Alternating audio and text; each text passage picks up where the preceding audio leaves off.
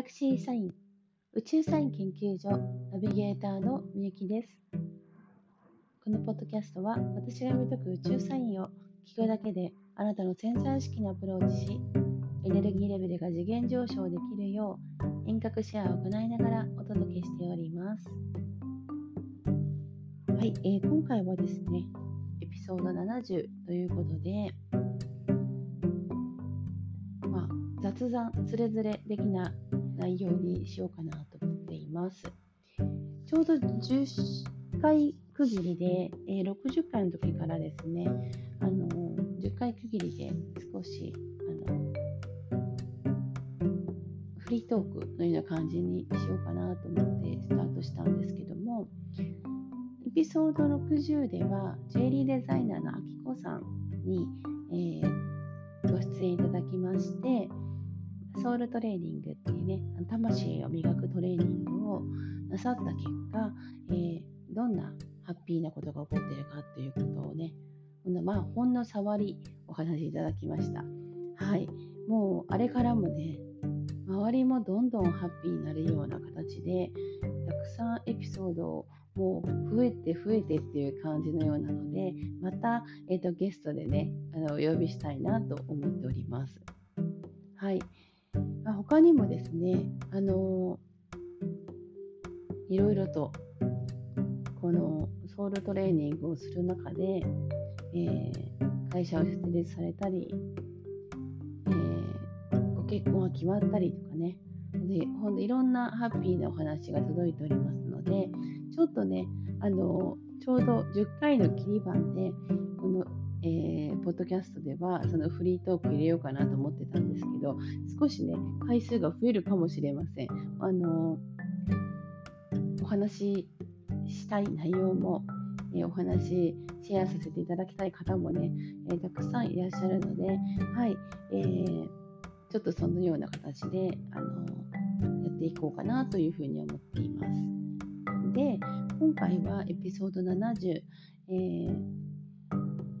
先日ですね、えー、3月11日、えー、東日本大震災から丸10年ということで、え皆さんね、この日、祈りを捧げたり、えー、10年前を振り返ったりっていうことをなさったんじゃないかなというふうに思います。はい、えー、私も同じくですね、えー、その震災が起きた時間に祈りを捧げてちょうどその10年っていうことをね、えー、振り返っていました。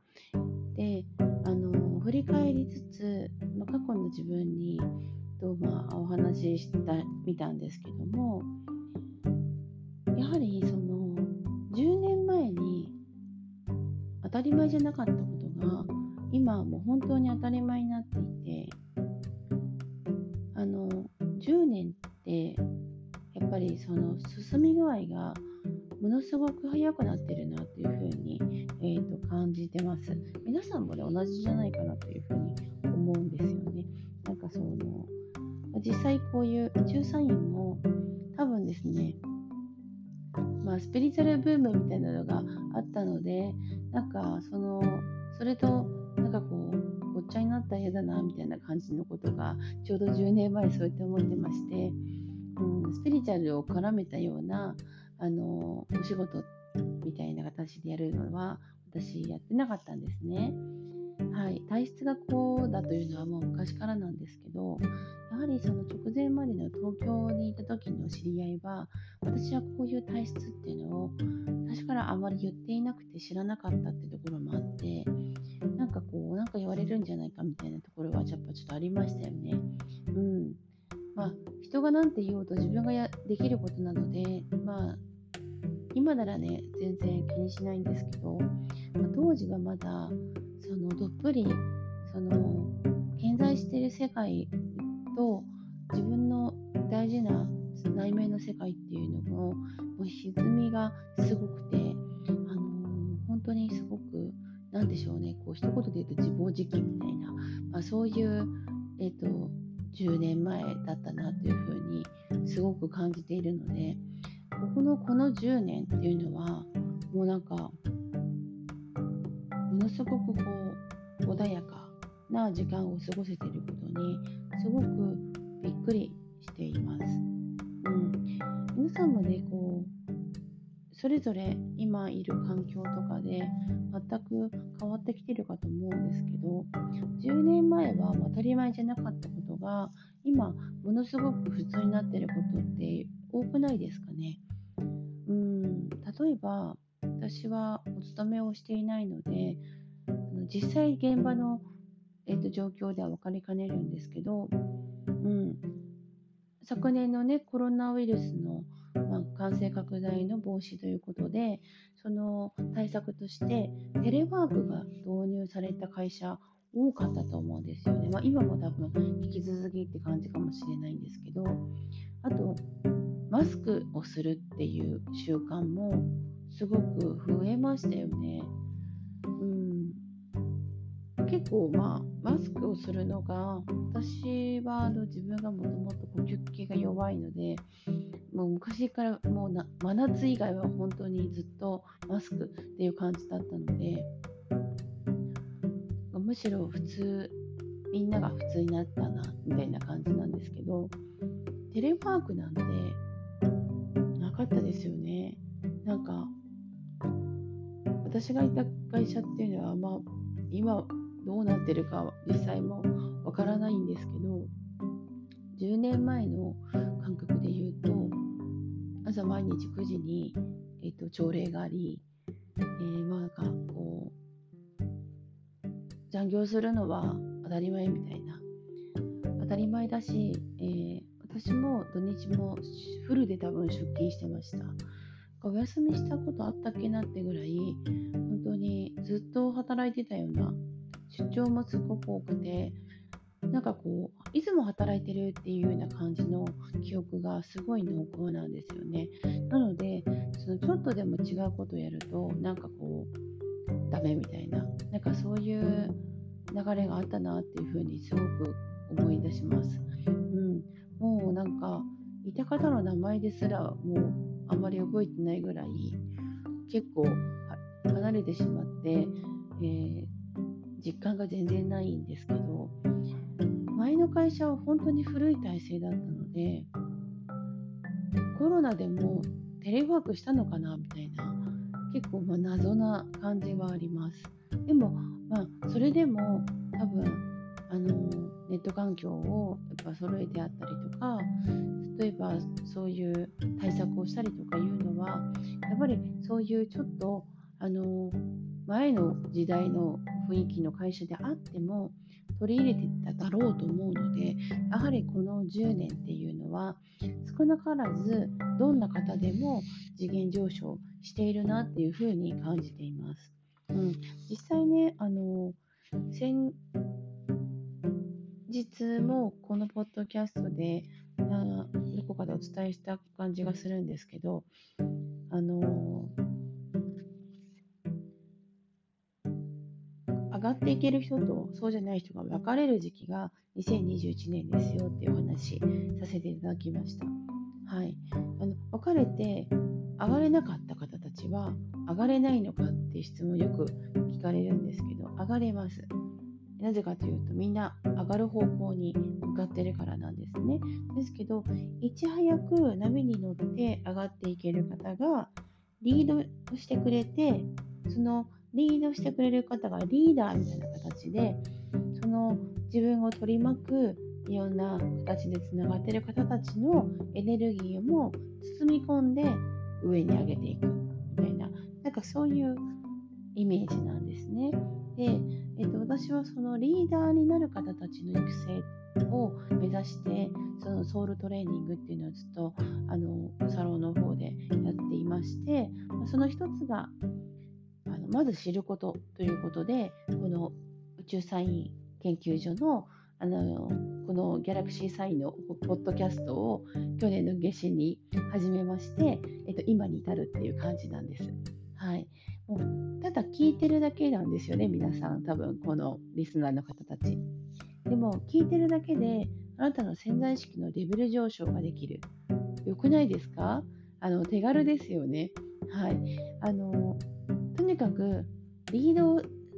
する方たちが多くであの質が良ければ地球も宇宙もすごく良くなるわけですよ。はい、ず皆さんあの漏れなく、えー、アセンション次元上昇していくっていうのが、えー、これからの世界で多分これまでの10年に比べてこれからの10年あの2030年2040年2050年60年と多分ですねものすごく分かりやすく波に乗っていけると思います。はい、実際、えー、2016年発足18年からなんですけど日本の国もねあのいろんな形で2030年の日本の未来ということでいろんな施策をとってますね。で私その施策のことは一部知っていたのであの今のこのタイミングでそういうのできるのかなっていうふうに思ってるものもコロナ禍のあのいろんなごちゃごちゃの中で結構進んでるんですよね。もうあの本当にその遠隔授業だとか遠隔医療だとか、まあ、そういういろんなこともありますしそれってま AI だったりビッグデータだったりみたいななんかいろいろこうあのコロナの時にまあそのお話に出てた方たちもいましたけど例えば 5G ももう 5G で収まらずに 6G とか 7G とかそういう形でどんどん進んでいますよね。10年先どうなってるんだろう。2030年の時期ってもうなんか 10G とかになってるんじゃないかみたいなことを思うとものすごくワクワクしちゃうわけですよ。でこのワクワクするっていう感情自体もね実は小さなアセンションなんです皆さん最近いつワクワクしましたか？はいいつワクワクしたのかっていうのをちょっと思い出してみて、えー、それをね自分に語ってみるみたいなこともいいのかなというふうに思います。まさにそのドラえもんがの世界がねこれから起ころうとしてるわけですよ。はい。あのそのドラえもんの世界っていうのが起ころうとしていると。もうあんなの漫画の世界だよっていう方もいると思いますけど。でも起こるよねきっとって思ってる人もいますよね。きっとねこのポッドキャスト聞いてくださってる方は後者の方じゃないかなというふうに私は思うので、まあ、それを信じた上でえこういうふうなエピソードをお伝えしているんですけども地球ももちろんですけど宇宙ももう広く次元上昇をしていってます。はい、でその高次元のエネルギーを受け取れる人っていうのが本当に必要なのでその高次元の受け取れる人っていうのを、えー、私の方では、えー、来月から、えーとまあ、きちんと、まあ、説明会をやりますのでそこであの皆さんにどういう世界でどういうお役目があるのかそしてそれをやるとまず自分自身の人生が本当にもう思ってみない形でどんどんいい方向に巡ってくるそれはね例えばお仕事もそうです人間関係だったり、まもちろん収入だったりっていうものは本当に当たり前なんですけどあの例えば病気の改善だとか周りの人たちにもすごくいい影響が与えられてくるんですね。それが次元上昇してあのその次元上昇するっていうところでの自分のその、えー、魂のレベル感が上がってくるそこによって、まあ、副産物的に出てくるのが、まあ、現実的な世界っていう感じのあの流れに変わってくるわけです。3.11の日のことを思い出して、えー、祈りを捧げた方たち多分日頃からねその瞑想とかマインドフルネスだとか例えばこれがやったらみんなが気持ちがいいことだとかねそういったことをすごく意識されてる方たちだったんじゃないかなと思うんですよね。あの時間の祈りをいやいやした方っていないと思ってるんです。はい、ですからその私は地球儀を見るのがすごい好きで、昔から地球儀よく見てたんですけど、日本って太平洋の本当にポツンと真ん中あるじゃないですか。まあ、もう一つはハワイとかもそうですけど、あの、やっぱりその大きなところにポツンとある島たちって、やっぱりすごく意味がありますよね。皆さんもね、この中でハワイとか、あとポリネシアの方とかの、国々は今、島々のね、あの、もともとの古い、えー、言い伝えだとか、そういうお話ってご存知の方も多いと思うんですよね。私も結構そこから由来してきてるのを知ってるのですごくあのシンパシーを感じます。なのであのこのお話聞いてくださってる皆さんにもそういった形のことがあの詳しい方もたくさんいると思うのでぜひねあの対談とかしたいなというふうに思ったりするんですけどその中心の島である日本からあの大きなその震災が起こるしかも宇宙サイン的にも非常に大きなタイミングでそれが起こった。もうドンピシャリで。あの偶然ですよ。ですけど偶然なのって思いました本当に。はい、えー、この10年でご自身が次元上昇できたことっていうのを、あのー、ノートなどにねメモを取って、時折見返してみるといいかなというふうに思います。はい、実際やっぱり自分の中でそのアセンション次元上昇が加速してくると2030年2040年っていうこの10年刻みのこのどこから見た今の自分っていうのをこう俯瞰して見えるようになりますね。未来から自分を見ることができるようになると思います。できるんです。で皆さんもできる能力を持っているので、それを開花する方法が、えー、お伝えできるようになってくれます。あのもう少しあの時間が、えー、例えば、まあ、あとそんなにかからないんですけど、えーと着々と地球全体もアセンションに向かっているので、まあ、住んでいる私たちはみんなアセンションに向かってるんですよ。あの上っ面なものではなくてすごく本質的なものであったりそういうこう大事にしたいものをつなげていく方たちっていうのを皆さんの中でもねこうイメージがつながると思うんです。10年前の3.11の日どこにお月様があったかって皆さんご存知ですか、えー、震災が起こるほんの20分ぐらい前に月はね双子座に入ったんですよ。はい、